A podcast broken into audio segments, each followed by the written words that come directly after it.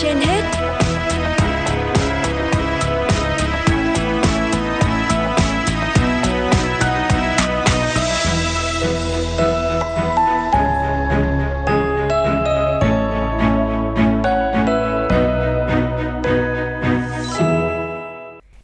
Lê Thông và Phương Nga xin chào quý vị và các bạn đang nghe chương trình Sức khỏe trên hết của Đài Phát thanh Truyền hình Hà Nội. Thưa quý vị, thưa các bạn, chỉ còn ít ngày nữa, chúng ta sẽ chính thức bước sang năm mới Quý Mão. Ở thời điểm này, khắp phố phường đã ngập tràn không khí xuân.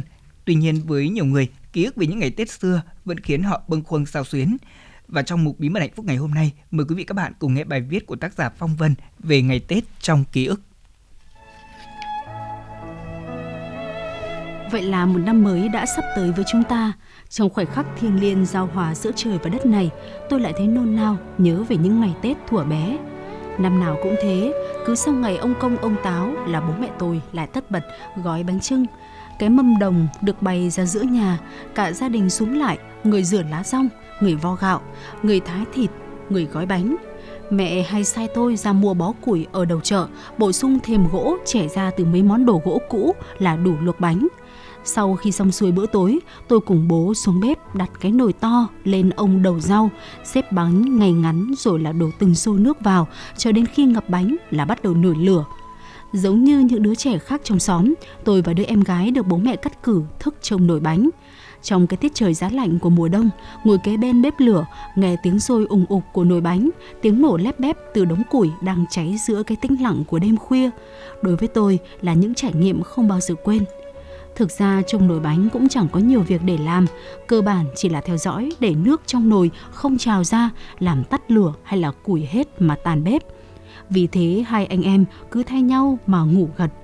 Đến chừng gà gáy sáng, hết củi là bánh chín.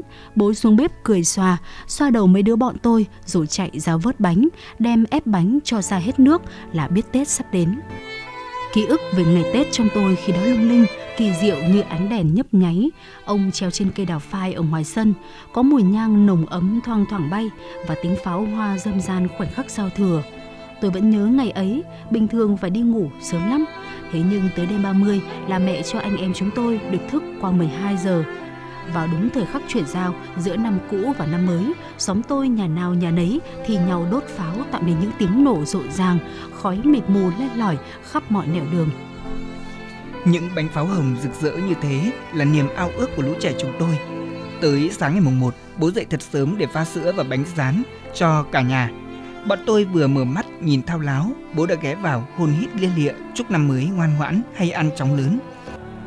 Mẹ nghe ồn ào nên mặc dù hôm nay có trợ lý đắc lực là bố phụ giúp, định ngủ nướng thêm một chút nhưng cũng mắt nhắm mắt mở chạy đến ôm hôn và chúc bọn tôi năm mới mạnh khỏe, học giỏi hơn.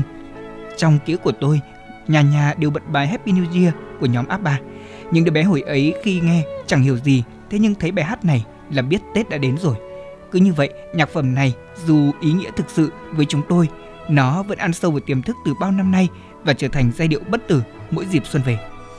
Và bây giờ, dù bao năm trôi qua, thế nhưng tôi vẫn nhớ như in cái cảm giác thiêng liêng ngày đầu năm khi được về thăm nhà thờ họ, đi tảo mộ đầu năm, thắp nén hương cho ông bà tổ tiên. Tôi thấy trời đất vạn vật như bừng tỉnh sau giấc ngủ đông, khoác một tấm áo mùa xuân tươi tắn. Những giọt nắng đầu tiên trải trên nẻo đường quê. Hương mùa xuân phảng phất đâu đây. Cuộc sống bây giờ nhiều bộn bề và lo toan, về ăn Tết chẳng được mấy ngày là chúng tôi lại phải vội vã lên đường. Thế nhưng ai cũng thấy mình còn may mắn bởi vì trẻ thơ bây giờ không có được những kỷ niệm mà chúng tôi đã từng trải qua. Không được phụ bố lau lá chuối gói bánh tét, bánh trưng, ngắt rễ những củ kiệu, cắt su hào, cà rốt để phơi khô, muối dưa. Không còn cảm giác yên lành, nằm cuộn tròn bên bếp lửa và nghe bà kể chuyện cổ tích ngày xưa, sự tích về cây nêu, sự tích bánh trưng, bánh dày.